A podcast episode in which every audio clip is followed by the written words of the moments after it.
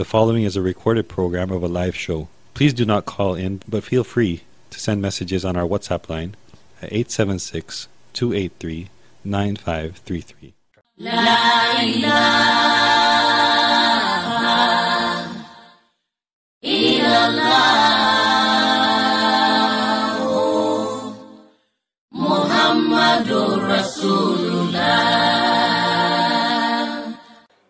Assalamu alaikum wa rahmatullahi wa barakatuhu. May the peace and blessings of God be unto you.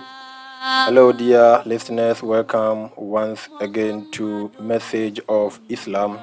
Here at Message of Islam, we seek to educate the general public on issues, questions, and concerns, and all that you need to know about the true Islam.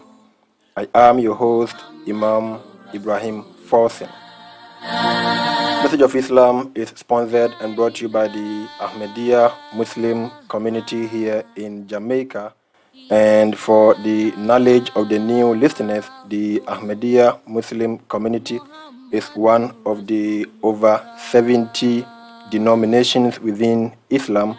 This community believes in the advent of the reformer of the age in the person of His Holiness Mirza Ghulam Ahmad, may peace be upon him. The Ahmadiyya Muslim community is also spread across over 200 countries and is a peace loving religious community. We reject any form of violence against God's creation. The motto for the Ahmadiyya Muslim community is love for all and hatred for none. In the course of today's program, if you wish to be part of it, kindly do so by way of WhatsApp message, and you can send your messages to 876 283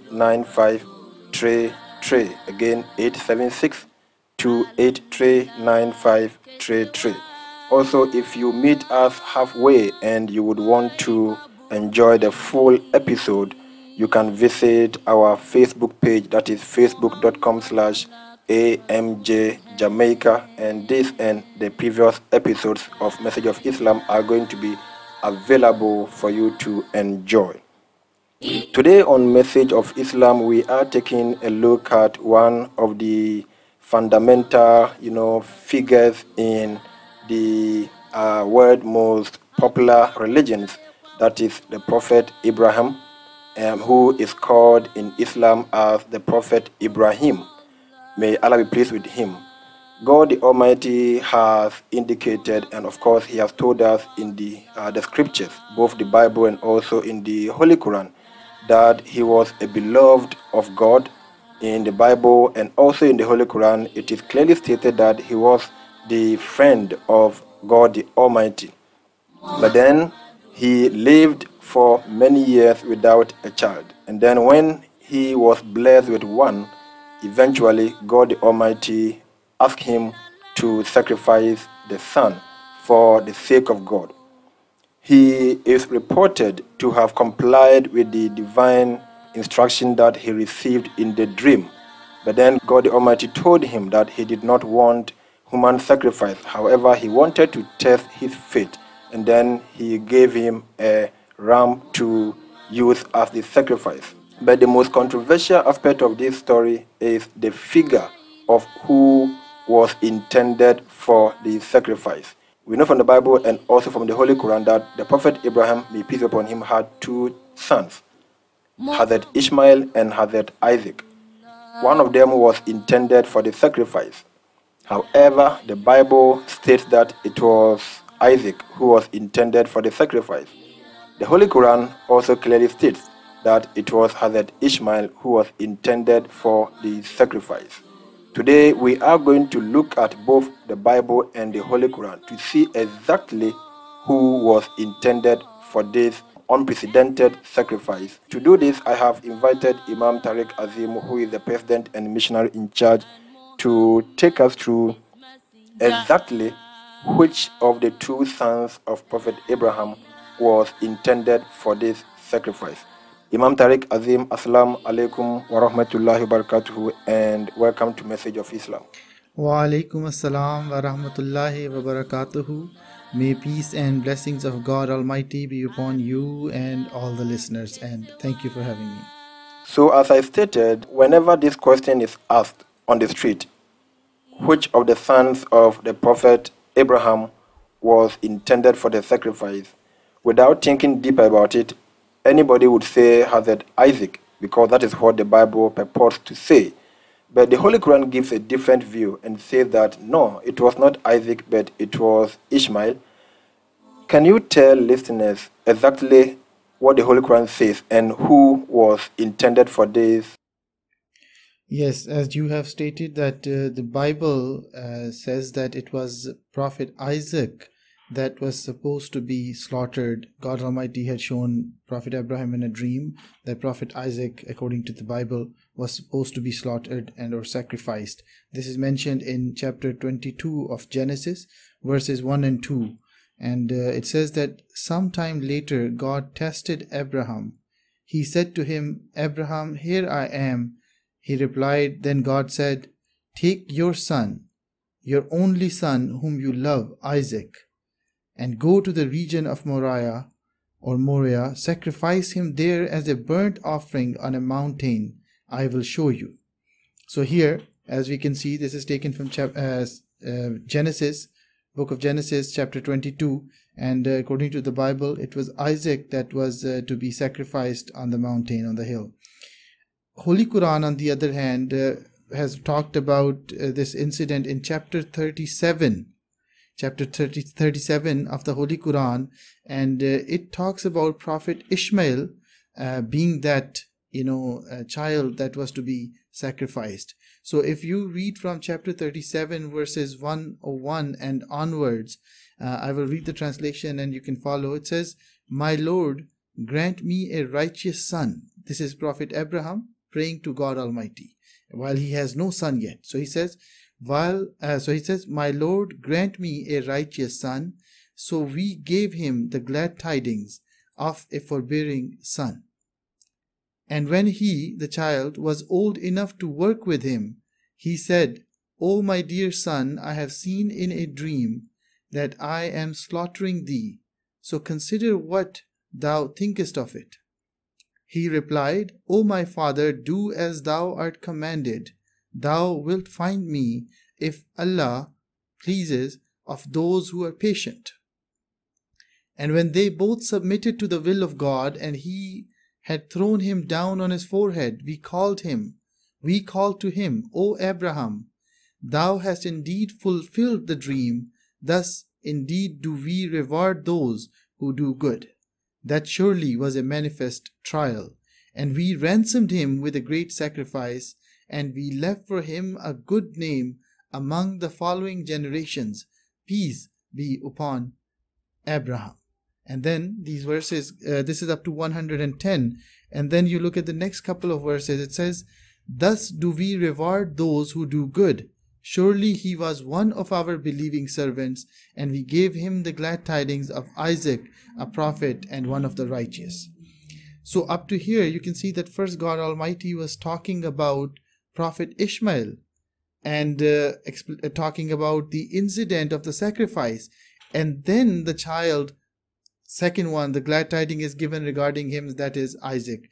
So, according to the Holy Quran, according to Islam, the child that was to be sacrificed is Prophet Ishmael, and uh, this is almost, uh, you know, uh, quite clear from these verses that I have presented just now. And uh, if you look at the Bible as well more closely, more clearly, you would see, you would find uh, clues or you would find hints that indicate that it was actually uh, Ishmael that was uh, to be slaughtered, to be sacrificed, not Isaac. And again, this proves the truthfulness and the accuracy that is mentioned in the Holy Quran. For this, firstly, you can take a look at the, uh, you know, um, biblical reference from Numbers, book of Numbers, chapter 8, verse 17. Uh, it is mentioned here that every firstborn male in Israel, whether human or animal, is mine. When I struck down all the firstborn in Egypt, I set them apart for myself. So, here in the Bible, uh, basically, uh, in a way, a custom or tradition is settled that the firstborn is always the one sacrificed When you look at the children of Abraham, Prophet Abraham, peace of uh, peace and blessings of God be upon him, uh, Isaac and Ishmael, which of them is firstborn? Very clearly, we know from the Bible that Prophet Ishmael was born when Prophet Abraham was 86 years of age. Prophet Isaac was born when Prophet Abraham was 100 years of age. So Prophet Ishmael is much older and the firstborn, so therefore it was regarding him that because based on the tradition, the custom, uh, Prophet uh, Abraham thought that it is referring that he should be slaughtered, and you know he asked him to come along, uh, and Prophet Ishmael uh, basically complied, and he said that yes, uh, I'm ready, and he was the firstborn. So that is the point here. Secondly, if you look at the place that is mentioned in the Bible where he was taken to be slaughtered, where the child was to be taken to be sacrificed, the place has been uh, is referred as Moriah or Moria. I referred to it in the beginning as well. And among biblical scholars, there's a dispute that where this place is located. I mean, they they're not very clear on it. But if you read about where Prophet Ishmael was left by his father, as mentioned in the Bible as well as in the Holy Quran, where he and his mother were left, that place is you know around that area there is a mountain called uh, Marwa. And Marwa is a very close der- uh, derivative of the uh, you know uh, or very close in sound to the word mentioned in the Bible where this incident took place. That is Moriah or Moria right? So this is the same place the same place where Prophet Ishmael uh, basically right from his uh, infancy this is where he grew up around these hills right in in the in the Holy Quran, we learned that uh, when uh, Prophet Ishmael and his mother Hagar were uh, were there, uh, you know, were left by Prophet Abraham. Um, the mother of Ishmael ran between the mountains, that the, the you know mountain of Marwa and Safa, ran between them constantly to find water for the child. So this mountain is very very popular um, you know in Islamic literature as well as uh, generally when you read the history where uh, Prophet Ishmael was left by his father right in that area. The mountain of um, uh, Moriah is there, or Marwa is there, as we as we uh, know it from Arabic, or in the Bible as it is written Moriah.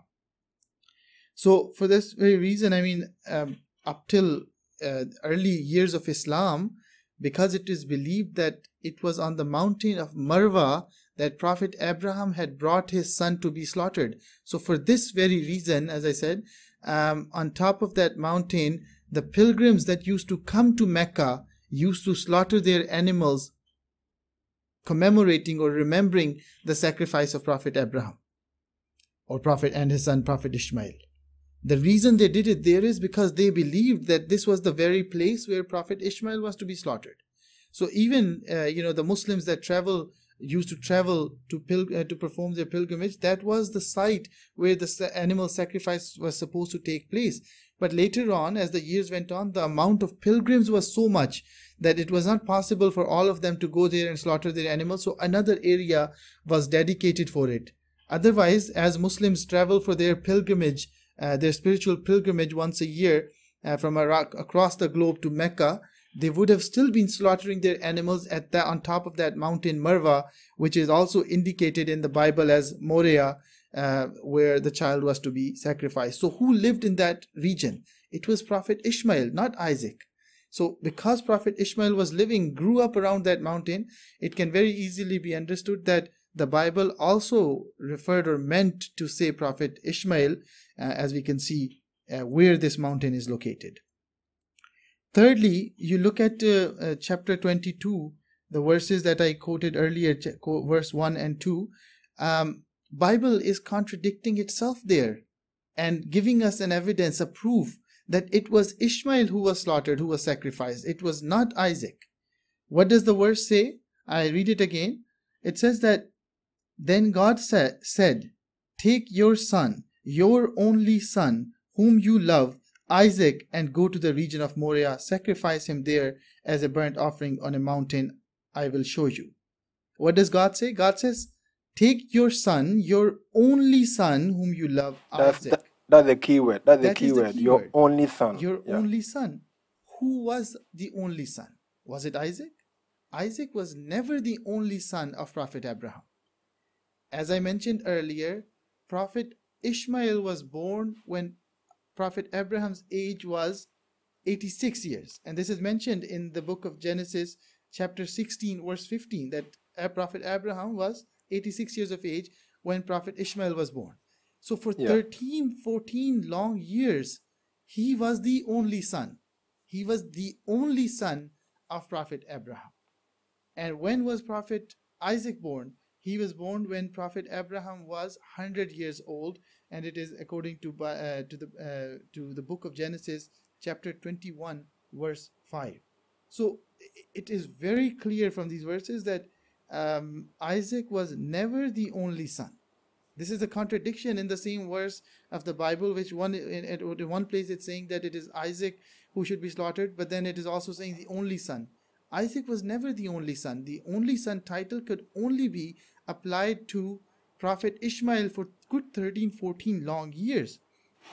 And then again, I mean, uh, there are other references as well that uh, that point to the same idea or prove the same point. But um, you can again see that Holy Quran is very correct and clear that it was Prophet Ishmael who was the first son and for a long period the only son of Abraham that was to be slaughtered, that was to be sacrificed.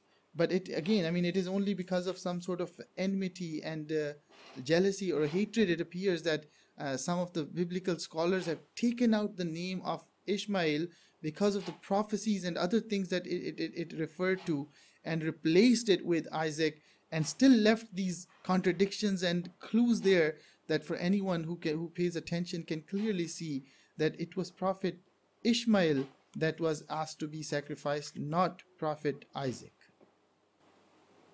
Thank you very much, Imam Tariq Azim. And I always say, in answer to the question that people always ask, that why should God send the Holy Quran when He has already sent down the Holy Bible and is with us? The answer is short and simple. You know, the Holy Bible is, if you even take from the, the Old Testament, starting from Genesis, it, it, it preceded the Holy Quran for close to 2,000 years before the Holy Quran was revealed. And that time, in those days, the, the, the ability to protect these scriptures, I mean, this text, the text of the Bible, was not as today we can easily protect any book from human interference.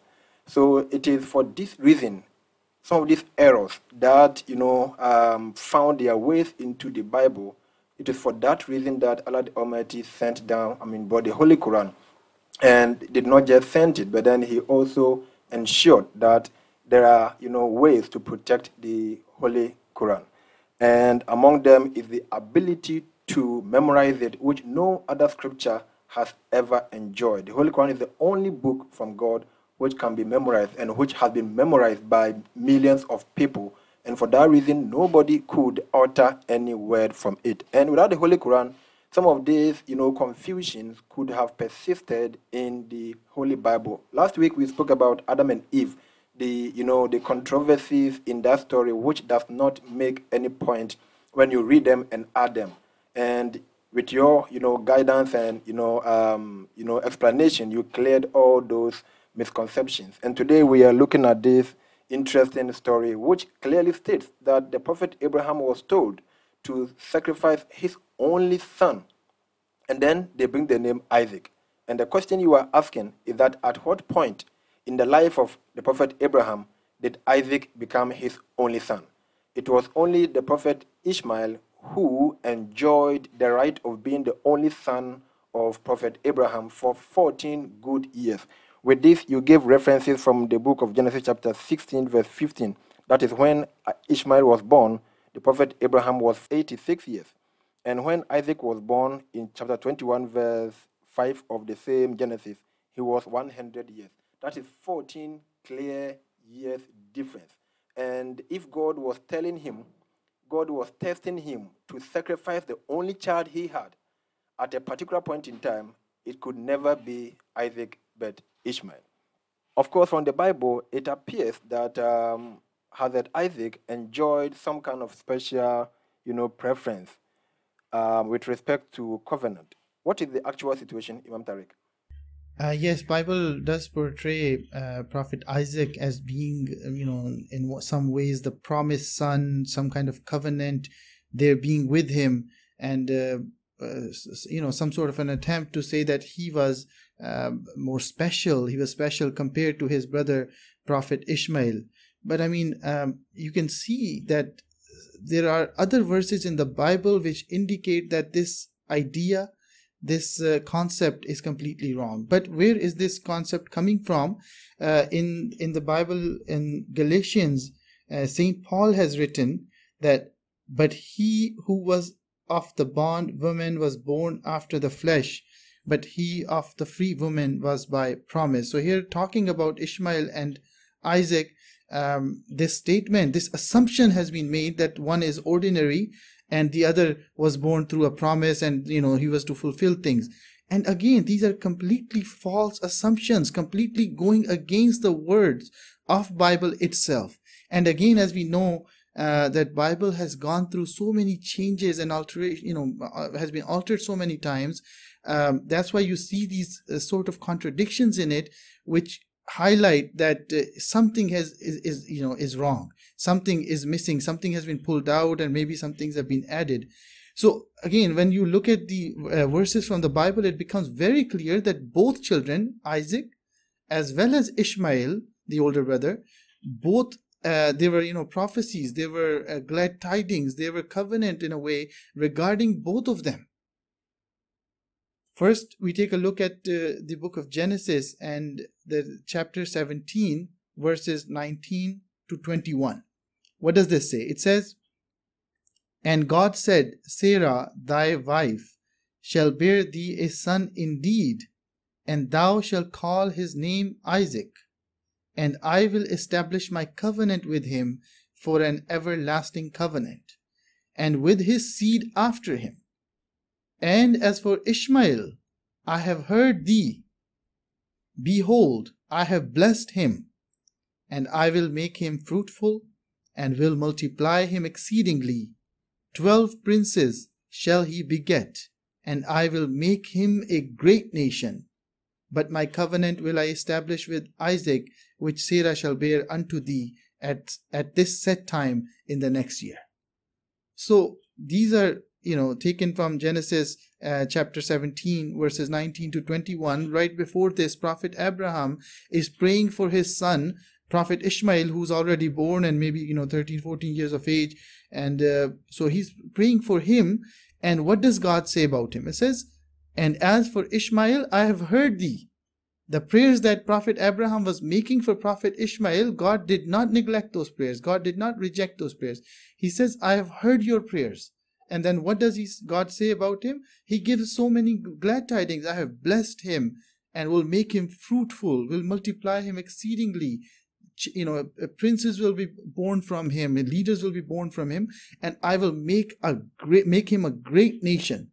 So all these, what are these? These are prophecies. These are, uh, you know, God showing that the, He's going, going to show love for Prophet Ishmael as well. He's not saying that I'm not going to show love for Isaac, but he's saying I'm going to show love for both of them. And I will, uh, you know, both of them, the progenies of both of them will go on and excel and lots of things will take place through them. Another reference to consider here is also from Genesis chapter 16, verses 7 to 12. This one says that, and the angel of the Lord found her, that is the mother of Ishmael, Hagar, found her by a fountain of water in the wilderness, by the fountain in the way to Shur. And he said, Hagar, Sarai's maid, whence camest, thou, and whither wilt thou go? And she said, I flee from the face of my mistress Sarai. And the angel of the Lord said unto her, Return to thy mistress and submit thyself under her hands.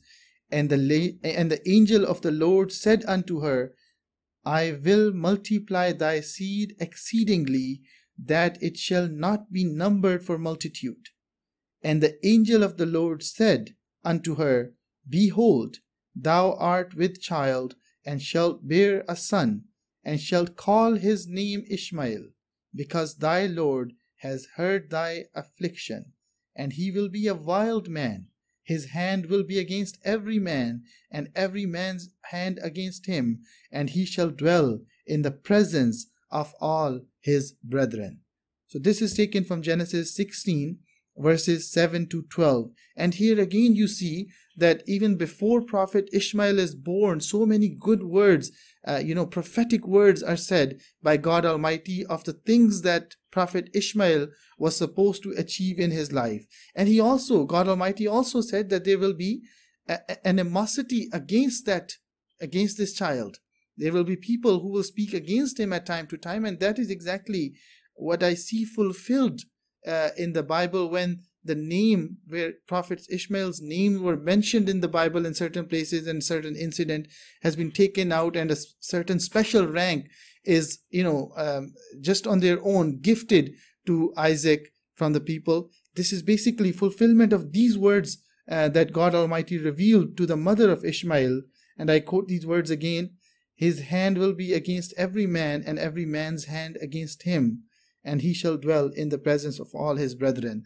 So that, you know, this is another fulfillment of these verses. But what my point from these, um, presenting these verses is that just like Prophet Isaac had special, uh, you know, covenant or promise, similarly, uh, or in a similar fashion, Prophet Ishmael was also given glad tidings, or there were glad tidings or prophecies or covenant regarding him as well and of the things that he was going to achieve the first verse that I recited from Genesis 17, um, if anything, you know, the verse that mentions covenant regarding uh, Isaac and then also the glad tidings or the covenant regarding Prophet Ishmael, if this verse tells us anything, it is that both will receive, both will receive from the covenant or both will have children or progeny that will excel. But regarding Isaac, that covenant will be fulfilled first. For this reason, Prophet Isaac had the son Prophet Jacob. Right? And through him, many, many prophets, many great prophets were born, such as Prophet Moses, for example, and then later Prophet Jesus also. But then the covenant that was made to Prophet Ishmael was also going to be fulfilled. So what happened?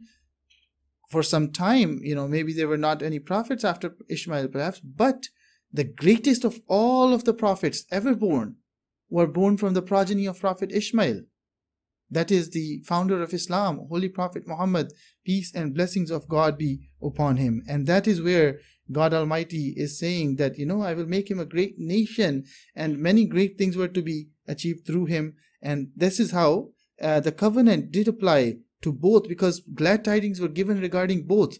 Neither one of them was you know in a way um, you cannot say that isaac was more special than uh, than ishmael. If anything ishmael was more special because that greatest of the prophets were to be born through him. But then again without even going into that argument both were given glad tidings and both were uh, you know supposed to uh, raise a generation or a progeny that was going to uh, bring prophets and bring people to guidance through those prophets. Again, another verse, this is also from uh, the book of Genesis, uh, chapter 17, verses 6 to 9. And God Almighty is speaking to Prophet Abraham here. And God says, And I will make thee exceedingly fruitful, and I will make nations of thee, and kings shall come out of thee and I will establish my covenant between me and thee and thy seed after thee in their generations, for an everlasting covenant, to be a God unto thee, and to thy seed after thee. And I will give unto thee, and to thy seed after thee, the land wherein thou art a stranger, stranger, all the land of Canaan, for an everlasting possession and I will be their God. And God said unto Abraham, Thou shalt keep my covenant, therefore, thou and thy seed after thee in their generations. So, here, if you notice, some of the things here have been mentioned um, that were said regarding Prophet Isaac, and some of the things regarding Prophet Ishmael. So, this indicates that all the things said here are not applying to one child, they're applying to both of them. Both of them uh, were given a special covenant or a promise, and the things, extraordinary things, were supposed to take place through them. Right? Both were supposed to inherit that spirituality from their father in a way, and that was supposed to continue in the generation of both of them, because God Almighty does not say Isaac here, says thy seed. And of course, both were the children of Prophet Abraham, and this, you know, generally uh, in a in a in a universal manner is applying to all the children of Prophet Abraham. That is Prophet Ishmael, the older son, and Prophet Isaac, the younger son. Thank you very much, Imam Tariq Azim, for the wonderful explanation. And if you just joined us, you are listening to the message of Islam brought to you by the Ahmadiyya Muslim community. You can send us your messages and you know questions via our WhatsApp number that is 876-283-9533. And if you missed the beginning of this program, visit our official Facebook page that is that is facebook.com slash AMJ Jamaica. And of course, that is the Ahmadiyya Muslim Jamaat Jamaica's Facebook page where you would enjoy this and the previous episodes. Today on Message of Islam, we are looking at the sacrifice Hazrat Abraham was supposed to have made uh, with his son. That is one of his sons. The Bible suggests that it was uh, the sacrifice was meant for Isaac, but the Holy Quran clearly states that it was Ishmael. And then the Bible also states that God said that Abraham should take his only son. Highlight it, your only son. And from the Bible, we learn that Hazrat Ishmael was 14 years older than Isaac. And at no point in the life of the prophet Isaac did he become the only son of the prophet Abraham. So if God was saying that Abraham, the prophet, should take his only son, it, it could never have been referred to uh, the prophet Isaac, but then the prophet Ishmael was the one whose you know name was being told. However, the name of Isaac is inserted in that same statement, which says that take your only son. And this is the controversy that we are resolving. And you heard Imam Tariq Azim beautifully explaining some of the circumstances that might have you know led to this anomaly in the in the Bible. And the Holy Quran clearly states that it was when the prophet Abraham intended to sacrifice the only son he had, that is Ishmael, that is when Allah the Almighty gave him the promise that I'm going to give you even another son. His name shall be Isaac. So this is clearly what um, you know the Holy Quran says, as opposed to what the Bible you know suggests. But when you explain, some people are of the view that Ishmael was born from what they say a maid servant, and to them, she was not married. So that could not um, give him that you know right of being the son of Prophet Abraham.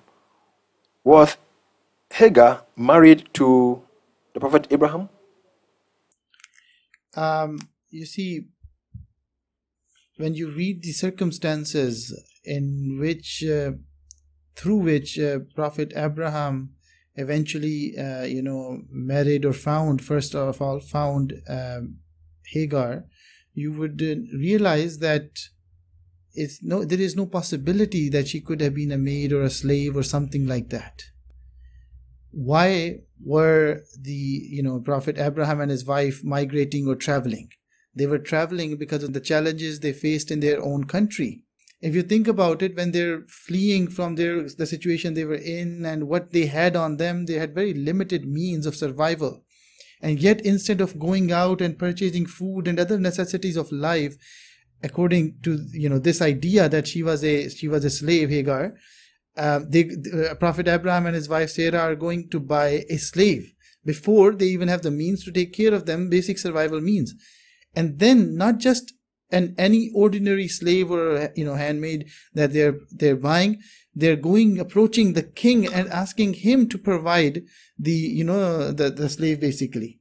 So what is really happening in this situation is when you read the story from the beginning, is that Prophet Abraham and his wife Sarah, they migrate uh, or they're basically you know on their journey they're migrating from their home country where they were living before.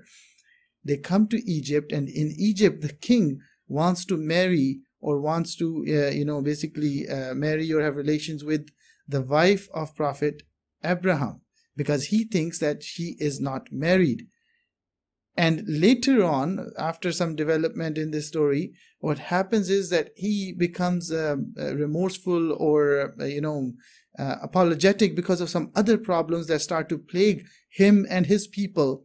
He basically uh, wants to make amends, and what he does is that he says that you know uh, he gives basically his daughter or a close relative of his uh, to Sarah uh, as a friendly gesture of friendliness, right? To to say that you know everything is even um, you know, or, to show that uh, you know whatever there there are no harsh feelings. She he gives. Um, some scholars have written that it was his daughter. Hagar was the daughter of the king, and a king would never be giving his daughter as a slave to any person.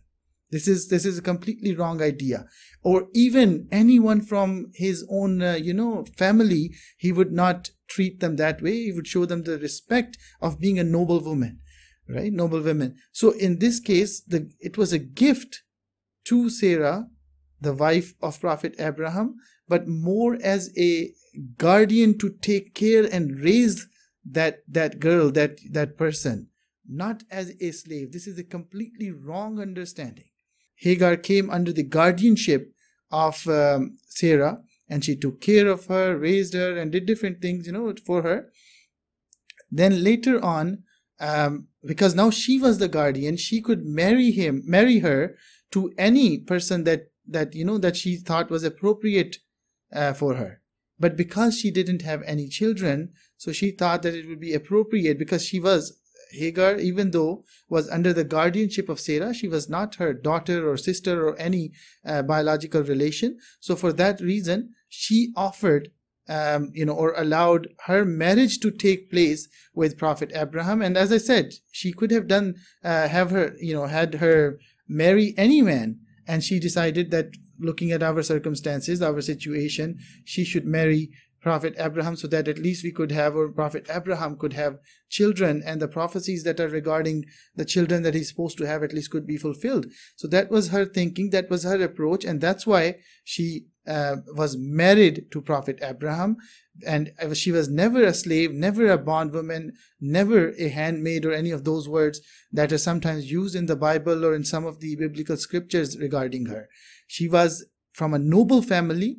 She was under the guardianship of Sarah, uh, wife of Prophet Abraham, and then eventually she thought that, or she decided that she should marry Prophet Abraham for the reasons that I mentioned. And to assume that Prophet Abraham, God forbid, had relations with any woman outside of marriage, it's completely, you know, blasphemous thought, blasphemous idea. One cannot ascribe such uh, beliefs to prophets, such thoughts to prophets. Prophet Abraham, who's the father of the prophets, referred to as father of the prophets, who's you know in the Holy Quran as well as in the Bible has been referred to in in many many is is remembered in many many good words.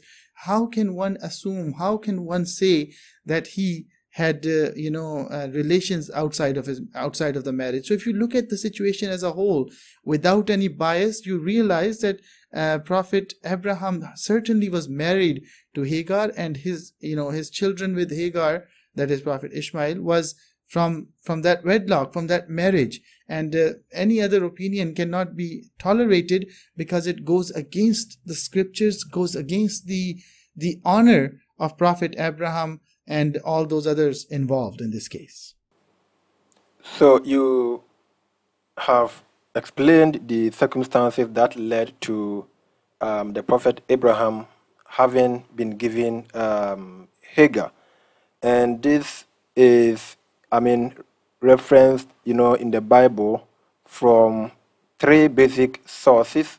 And interestingly, there are some contradictions also even in that story. First of all, if you read from Genesis chapter 12, verse 10 up to 20, it talks about a story between the prophet Abraham, who then was called Abram, Abram and Pharaoh. And it states that, as you clearly stated that they left where they were because of famine. They were leaving their area because of hunger, and they went to Egypt. Now, when they went, um, apparently the king saw the wife, that is Sarah, to be beautiful, and he wanted to have her. And in order to hide himself, either not to be killed by the king and taking the wife, Abraham is said to have told the wife that, say, you are my sister. And for that reason, the king wanted to have affair with, with the wife. Then God intervened and brought some kind of a situation by way of plague. And the king, having realized that he was doing such a heinous, you know, um, crime or act against the prophet of God, he gave him several gifts of value, including his own daughter.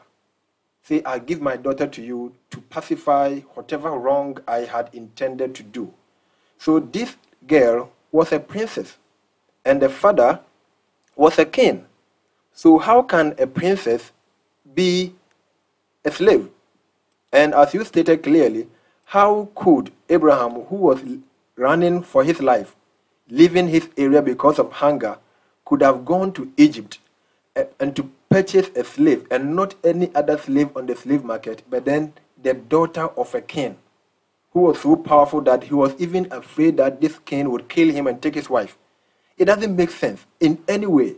But of course, this is not just the only situation. If we look at the same story as I mentioned, it is clear that the Bible contradicts itself in many cases. Now, if you read from Genesis chapter 20, verse 1 to 16, the same thing is said about Abraham, Abraham and Abimelech.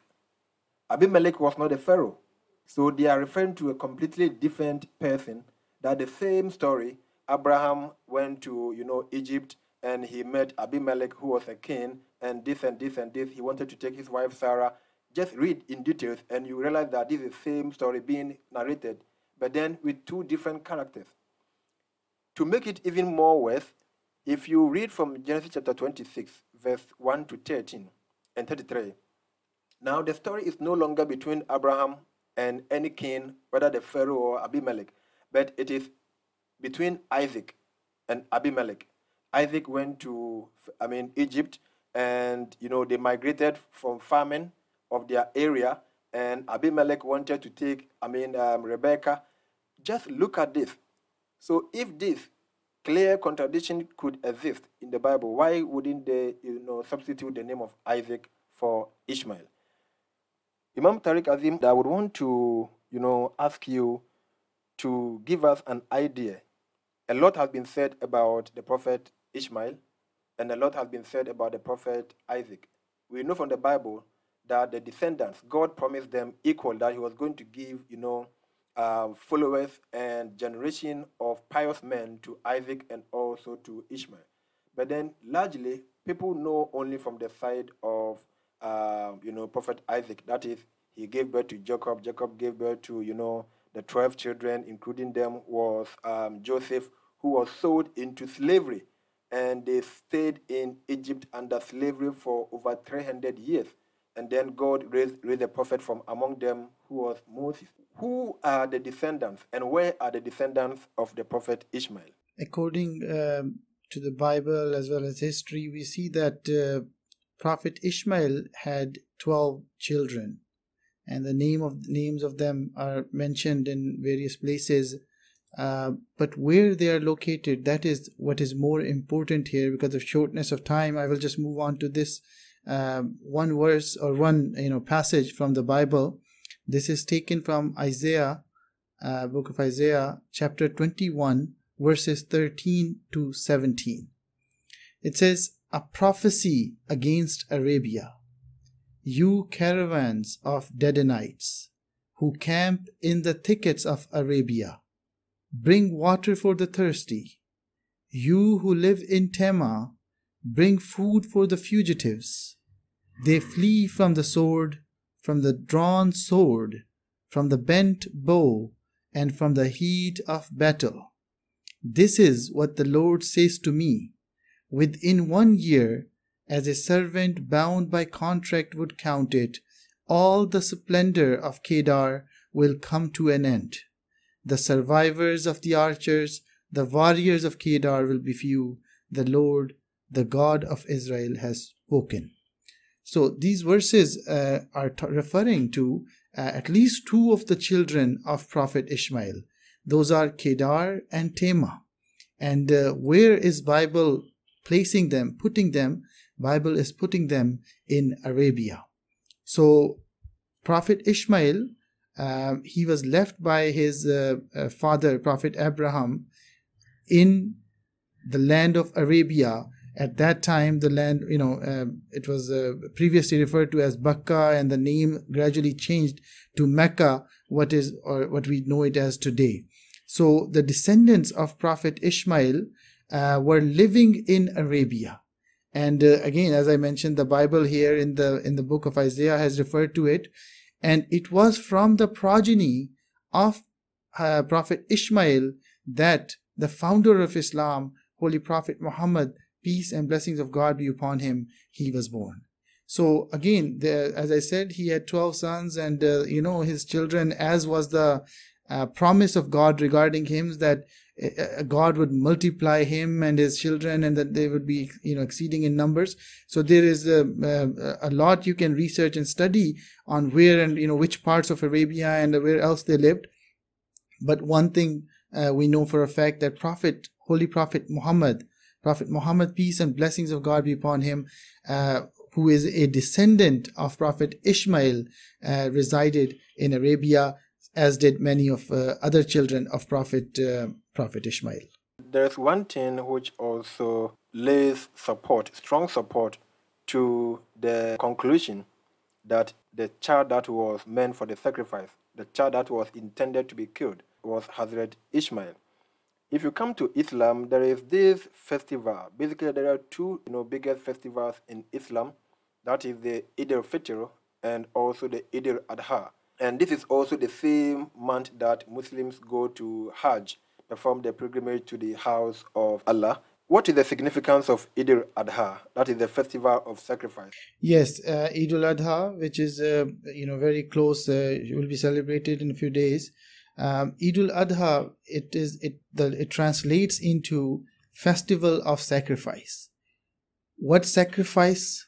It is the sacrifice that Prophet Abraham made or was readily making of his son, slaughtering or sacrificing his son.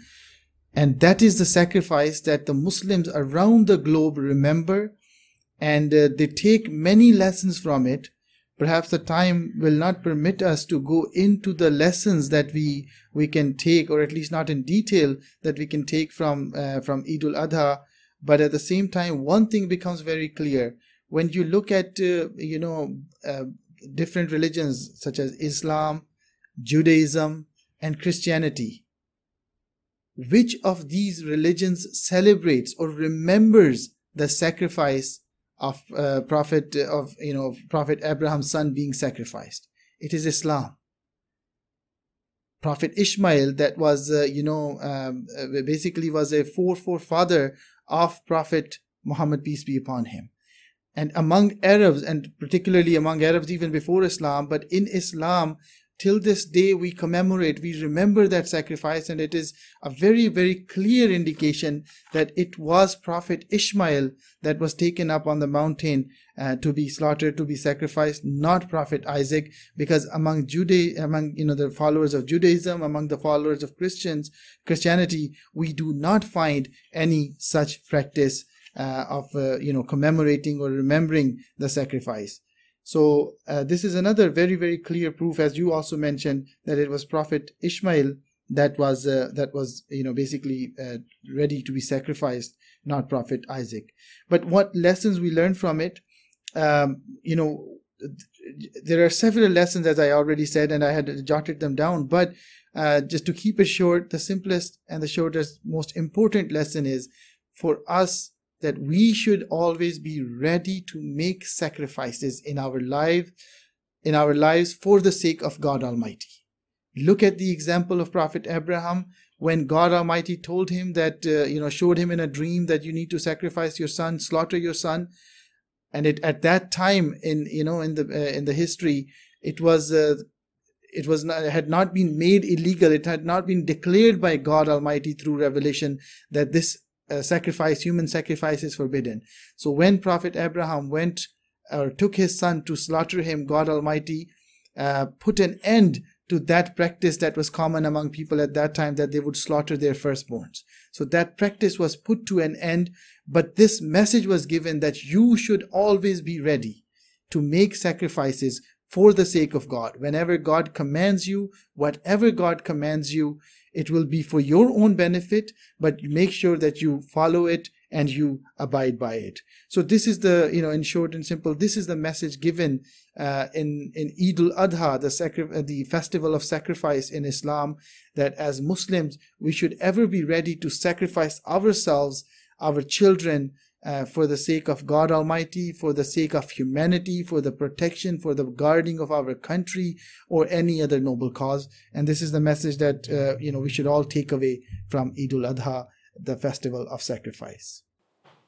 Thank you very much, Imam Tariq Azim. And if you just joined us, you are listening to the message of Islam brought to you by the Ahmadiyya Muslim community here in Jamaica. Today we are discussing who was sacrificed or who was intended to be sacrificed by the Prophet Abraham. We read from the Bible and also from the Holy Quran that God had told him to sacrifice his only child this is the test that is unprecedented in the history of mankind that a person who is of this old age would decide to sacrifice one child. And it is interesting. People would just, you know, interpret dreams to suit their own circumstances. So he was free to have interpreted the dream in any way that would suit him. But the Holy Quran says that when he had this dream, he told his son, and the son said, Father, do what you have been commanded to do. If God will, you will find me among those who are, you know, steadfast. So this is also to us, know, children, that we should be obedient to the, you know, our parents with respect to the word of God. And then also the wife, who was the mother of the child, also accepted. Imam Tariq Azim, I have just one question that if you could briefly uh, you know, take us through what is Hajj and um, what is its relevance in Islam? Uh, in Islam, there are five pillars. We learned them that uh, there are five pillars in Islam, and uh, one of them is pilgrimage to Mecca. That is, that if one has the means to travel to Mecca uh, in their lifetime, anytime, at least once in their lifetime, they should make this journey go to Mecca and perform the pilgrimage. And this pilgrimage is known as Hajj, the term that you have used. Um. The Hajj or the pilgrimage, it's a, it's a, you know, in a way, uh, five, six days long, um, basically activity, or I should say, a form of worship which consists of several different activities. Firstly, there is the tawaf, which is circuiting the Kaaba and then there's like another one is sa'i which is walking or running between Safa and Marwa, two mountains, in commemoration or remembering, uh, you know, mother of Ishmael, Prophet Ishmael, who ran between those two mountains, looking, searching for water uh, to give to her son, who was, you know, at the brink of death at that time. And then another one is Rami al Jamarat, which is stoning of three particular structures uh, in there in that area to indicate that we shun uh, evil, we shun, uh, you know, uh, devil or all these evil thoughts. It's basically uh, a, a, reminder to ourselves that we we are uh, basically trying to cleanse, clean ourselves from any evil thoughts, and we are killing the evil or devil inside of us. Then it also consists of sacrifice of animals, and uh, you know, particularly those who are um, in Mecca to perform the pilgrimage. They sacrifice uh, animals upon completion of their pilgrimage or closer to that. And then similarly, Muslims around the globe also, uh, after celebration of Eid al-Adha, they sacrifice uh, an, an animal such as goat or a sheep or you know similar to uh, for to remember basically the sacrifice of Prophet Abraham when he was ready to slaughter his son, but God Almighty said that instead slaughter this uh, this uh, other animal. Then uh, there's another step that is of shaving of the head, uh, basically to indicate that you know we we are basically uh, it's a new birth basically, right? So these are just different steps. Some of the steps I have mentioned, and I said as I said that this is a, um, a several days long uh, worship which consists of several different activities and uh, you know again this is only only uh, to be done once in a lifetime as a requirement but anyone if someone can do it more they are welcome to do so. But if someone does not have the means to perform pilgrimage in their lifetime then as uh, you know uh, the intention if the intention is there god almighty will judge us by our intentions.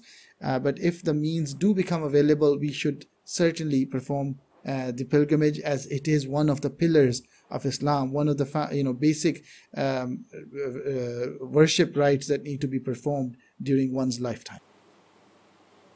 Thank you very much, Imam Tariq Azim. And with this, um, it is clear that even the Hajj, which is one of the five pillars, fundamental pillars of Islam, also lays support to the fact that it was the prophet Ishmael who was intended for the sacrifice. Because, as you said, among the children and the generation of the prophet Isaac, I mean, from the Israelites to Christianity, there is no such festival which is observed to commemorate that auspicious sacrifice that was intended to be carried out.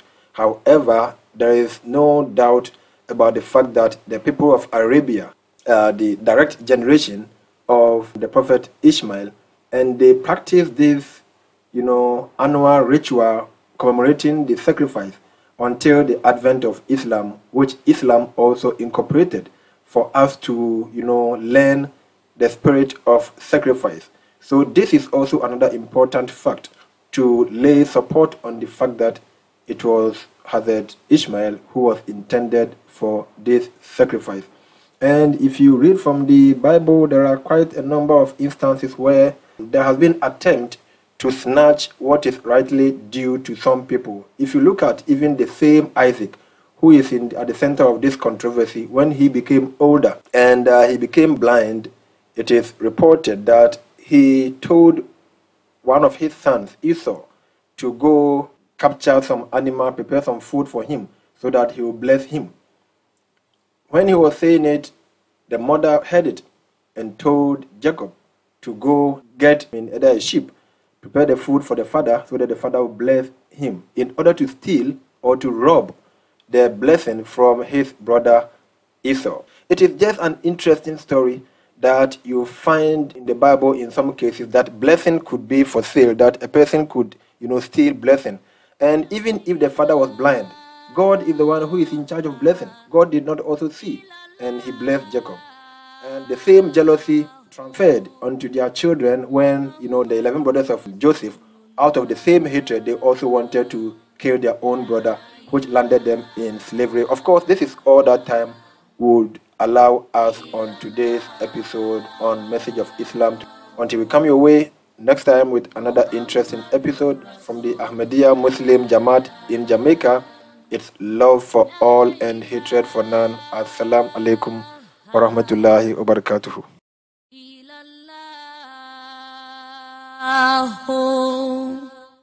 Muhammadur Rasulullah La ilaha